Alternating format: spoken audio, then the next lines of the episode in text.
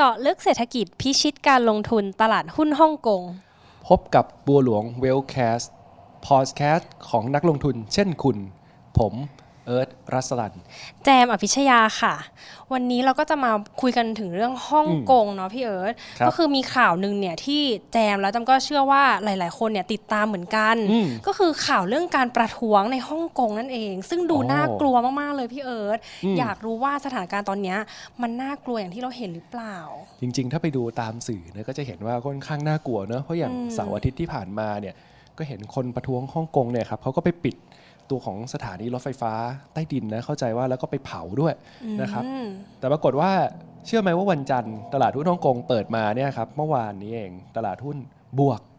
สวนเฉยเลยก็กลายเป็นว่าอ้าวเอ๊ะแล้วตกลงคนเขาใช่ไม่กลัวกันแล้วเหรอว่ามันตเกิกดลอะไรงยัขึ้นงไงเราก็เลยไปดูไปดูตัวเลขอันหนึ่งที่ค่อนข้างอ่า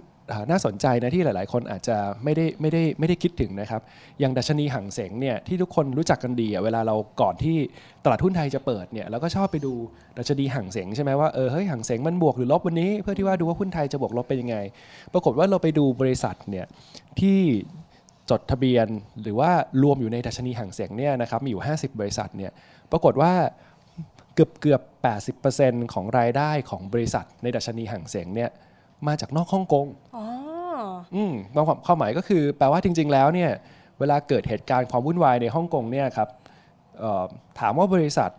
ที่อยู่ในดัชนีห่างเสงเนี่ยเขาได้รับผลกระทบไหมก็ต้องบอกว่าได้รับผลกระทบแต่ว่าจริงๆน้อยมากนะ เพราะว่ารายได้เขาเกิดจากในฮ่องกงจริงแค่ประมาณสัก 20%เท่านั้นเอง อันเนี้ยก็เลยเป็นสิ่งนี้ที่ทำให้เห็นว่าบางทีเนี่ยนักลงทุนอาจจะแพนิคหรือว่ากลัวเกินเหตุว่าเวลาที่โอ้เราเกิดเหตุการณ์ประท้วงที่รุนแรงเนี่ยโอ้ขายหุ้น ดัชนีห่างเสงลบลงแรงอย่างเงี้ยนะครับ แต่ว่าเอ่อพี่อยากจะตั้งข้อสังเกตนิดนึง ถ้าเราไปดูเนี่ยก่อนหน้านี้เราจะเห็นว่า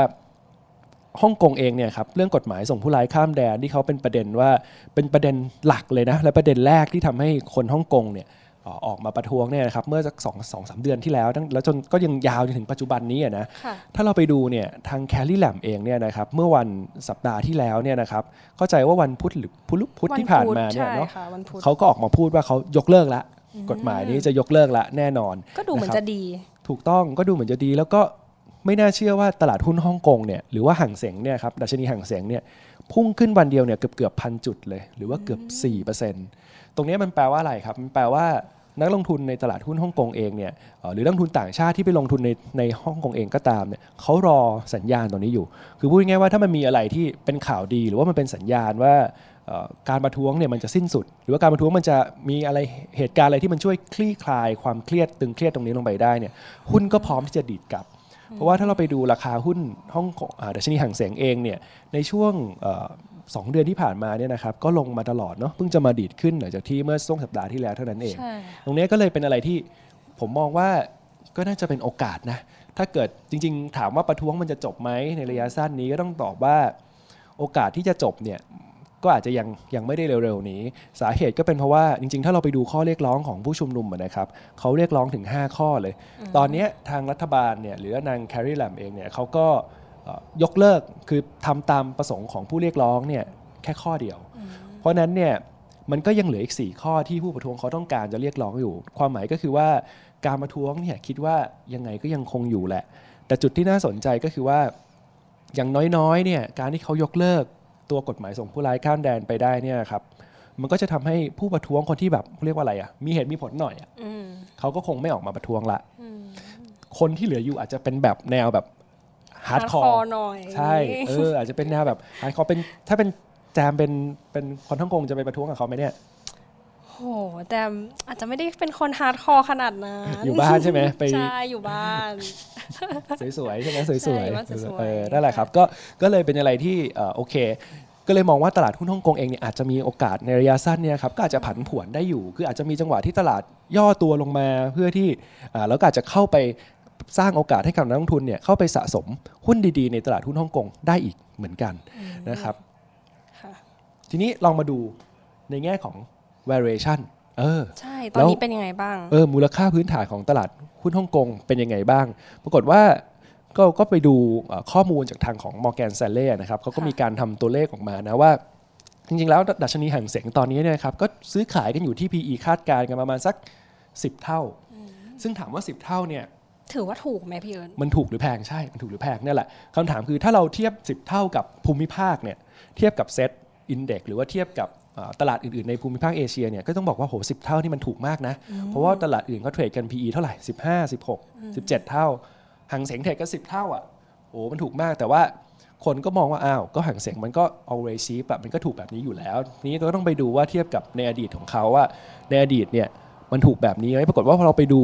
ค่าเฉลี่ยระยะยาวนะครับของ PE ของดัชนีห่างเสียงเนี่ยนะครับก็ต้องบอกว่าแถวๆ10เท่าเนี่ยก็คิดเป็น 1 standard deviation ต่ำกว่าค่าเฉลี่ย ความหมายก็คืออยู่ในระดับที่ก็ไม่แพงแล้วนะ แถวนี้ก็ถือว่าไม่แพงนะแม้จะเทียบกับตัวเองในอดีตเนี่ยก็ก็เป็นอะไรที่แถวนี้ก็เริ่มเริ่มที่จะน่าสนใจแล้วนะครับ เพราะฉะนั้นถามว่าเอ้ยแล้วถ้าภาพใหญ่มันดูเริ่มจะถูกละนะครับแล้วในหุ้นรายตัวล่ะ มันมีอะไรที่น่าสนใจบ้างอะ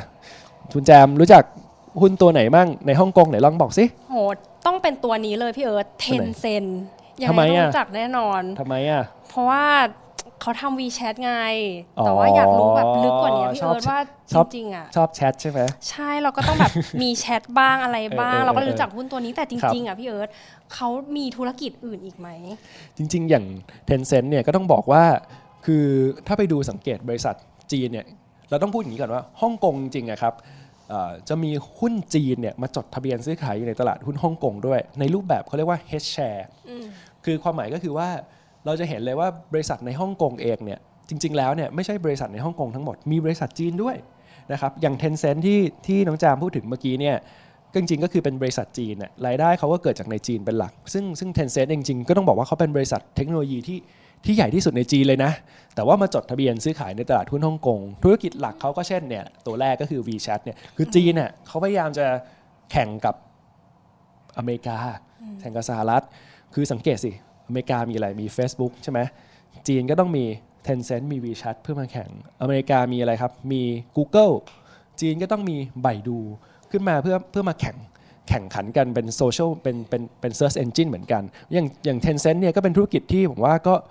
น่าสนใจนะเพราะเป็นบริษัทที่ใหญ่ที่สุดเอ่อของจีนนะเทคโนโลยีที่ใหญ่สุดของจีนในแง่ของ PE เองก็มาสัก 25 เท่านะครับก็เป็นจริงๆทุกคนก็รู้จักกันดีด้วยอย่างเกม ROV เนี่ยก็เป็นรายได้ของเขาก็มาจากตัวนี้เหมือนกัน หรือว่าอย่างอีกตัวอย่างหนึ่งก็มีบริษัทอย่างเช่นผิงอันนะครับก็เป็นบริษัทประกันที่จริง ๆ เป็นคล้าย ๆ เป็น เทคเฟิร์มที่จริงๆทำทั้งธุรกิจการเงินด้วยนะครับที่ใหญ่ที่สุดเลยนะครับเอ่อใหญ่อันดับต้นๆของจีนเลยนะครับรวมถึงหรือยังเป็น AA อย่างเงี้ยที่จริงๆเราก็คุ้นเคยนะครับ AA เป็นบริษัทประกันจริงๆก็อยู่คู่บ้านคู่เมืองไทยมานานนะแล้วก็จริงๆเป็นเป็น partner กับทางแบงก์กรุงเทพเราด้วยเนาะเออน่าสนใจซึ่งมาก AA เนี่ยจดทะเบียนในตลาดหุ้นฮ่องกงซึ่งก็เป็นอะไรที่น่าสนใจมากเหมือนกันนะครับธุรกิจเขาอยู่มานานขนาดนี้นะก็เป็นหนึ่งใน super stock นะครับที่น่าสนใจนะครับหรือจริง ๆ หลายคนอาจจะถามว่าเอ๊ะแล้วในฮ่องกงมีหุ้นคล้ายๆ อย่าง AAS ไหมบ้านเราที่หุ้นสื่อสารฮ่องกงจริงก็มีธุรกิจหนึ่งนะ ชื่อว่า HKT Trust บริษัทนี้เขาก็เป็นบริษัทที่ประกอบธุรกิจโคลคมนาคมที่ใหญ่ที่สุดในฮ่องกงเลยนะครับและบริษัทนี้ปันผลสูงด้วยนะครับเท่าไหร่คาดการณ์ครับผลเนี่ยประมาณสัก 5%เลยโอ้ถือว่าก็น่าสนใจสูงอยู่นะทีเดียวแล้วจริงๆ ถ้าเราไปดูช่วงที่มีประท้วงกันแล้วดัชนีห่างเสียงแบบปรับตัวลงอะครับตัว HKT Cast เนี่ยไม่ลงเลย ขึ้นสวนคนอื่นเขาอีกเนาะกลายเป็นว่าเออแบบ โอ้โหแข็งแกร่งจริง ๆ นะครับ เพราะฉะนั้นจริง ๆ เราก็ไปดูเนี่ยผมผมก็คิดว่าในตลาดหุ้นฮ่องกงเองเนี่ยแม้ว่ามันจะมีเหตุการณ์มาท้วงมากระทบอะไรทำให้เกิดแบบเอ่อเหตุการณ์ความรุนแรงอะไรก็ตามนะครับ แต่ว่าสุดท้ายแล้วเนี่ยโอกาสในการลงทุนน่ะก็ยังมีอยู่เสมอนะ แล้วก็ถ้าเราอย่างอย่างที่ยกตัวอย่างไปในหลาย ๆ ตัวนะครับในธุรกิจอย่างอะอีกสักตัวหนึงแล้วกันปิดท้ายรถไฟรถไฟฟ้ามาหานะเธอนะนี่ตัวนี้ ของบ้านเรามี MRT ใช่ไหมครับ ของที่ใช่ฮ่องกงมี MTR อ๋อคล้ายๆกัน MTR แต่ว่าเขาทำทั้งใต้ดินบนดินเลยเขาเขาทำเป็นแบบเอ่อมีธุรกิจพื้นที่ให้เช่าในรถสถานีรถไฟฟ้าด้วยนะครับ จริง ๆ อย่างตัวนี้เองเนี่ยก็เป็นหุ้นที่เรียกว่าเป็นหุ้นบลูชิพนะเป็นหุ้นพื้นฐานดีตัวหนึ่งเหมือนกัน ซึ่งช่วงที่ผ่านมาก็มีข่าวที่ผมอ่าเรียนในตอนต้นเนี่ยนะครับว่าเอ่อมีการไปปิดสถานีใช่มีการเผาตรงเนี้ยมันก็อาจจะทำให้ในระยะสั้นเองเนี่ย ได้รับผลกระทบไปบ้างนะครับก็คือราคาหุ้นมันอาจจะมีปรับลงมาบ้างเพราะนั้นจริง ๆ ถ้าเรามองภาพระยะยาวเองเนี่ยแล้วเราเชื่อว่าสุดท้ายแล้วเนี่ยเหตุการณ์มาท้วงเนี่ยมันก็คือเขาจะมาประท้วงได้ไปสักนานแค่ไหนอะ มองสักวันปีนึงเหรอก็ต้องจบเนอะสองปีเหรอ ผมว่ามันก็สุดท้ายพอระยะเวลามันเริ่มยาวไปเรื่อยๆเราก็จะเริ่มเห็นโอกาสที่เขาจะอยู่ประท้วงไปเนี่ยมันก็ค่อยๆ ลดลงไปเรื่อยๆ แล้วยิ่งตอนนี้เองทางรัฐบาลเขาก็ออกมาทางฮ่องกงเองก็ออกมายกเลิกกฎหมายส่งผู้ร้ายข้ามแดนแล้วแม้จะไม่ได้เป็นที่พอใจกับผู้ประท้วงทั้งหมดแต่อย่างน้อยมันก็เป็นสัญญาณที่ดีเอเนาะอเป็นสัญญาณที่ดีว่าเขาก็เริ่มที่จะคอม p r o m i s e ละเริ่มที่จะแบบอ่ามาต่อรองเพิ่มขึ้นเพราะฉะนั้นจริงๆแล้ว ตรงเนี้ยจังหวะเนี้ยผมว่าเป็นจังหวะที่ดีนะที่เราอาจจะต้องเริ่มเริ่มลงทุนจริงๆ หลักทรัพย์บัวหลวงเราก็มีบริการ ในการแนะนำให้กับลูกค้าที่อยากจะลงทุนตรงในตลาดหุ้นฮ่องกงด้วยเหมือนกันนะครับอืมค่ะก็เราก็มองว่าพลิกวิกฤตให้เป็นโอกาสดีกว่าเนาะพี่ถูเอิร์กธต้อเนาะงถูกต้องอืมใช่ค่ะครับเนาะสำหรับวันนี้เราก็ขอบคุณขอบคุณนะนักลงคะทุนท่านที่ได้มาฟังนะครับ แล้วก็มาพบกับบัวหลวง Wellcast Podcast ของนักลงทุนเช่นคุณ